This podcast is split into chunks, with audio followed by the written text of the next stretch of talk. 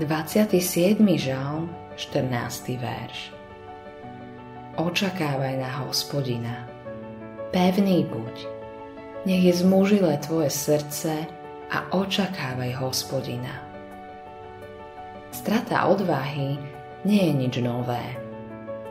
Mnoho veľkých biblických postav v istom momente strátilo odvahu. Môžiš na Sinajskej púšti Eliáš, keď počul, že Jezábel ho hľadá, aby ho zabila, a Dávid, keď sa proti nemu vzbúril jeho syn Absalom.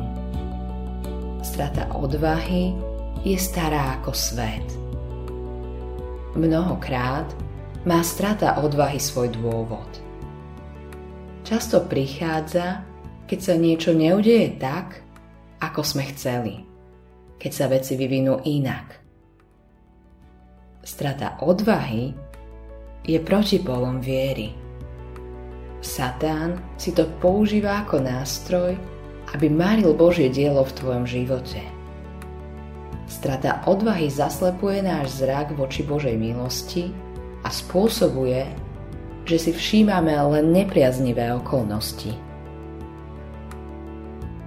Nikdy som nestretol niekoho, kto každodenne trávil čas v modlitbe a štúdiu Božieho slova, bol silný vo viere a strátil by niekedy odvahu na veľmi dlhý čas. Modlitba dňa Páne, keď nemám odvahu, odstráň slepotu mojej váhavej viery. Si so mnou vždy. Odpust môjmu nevďačnému srdcu.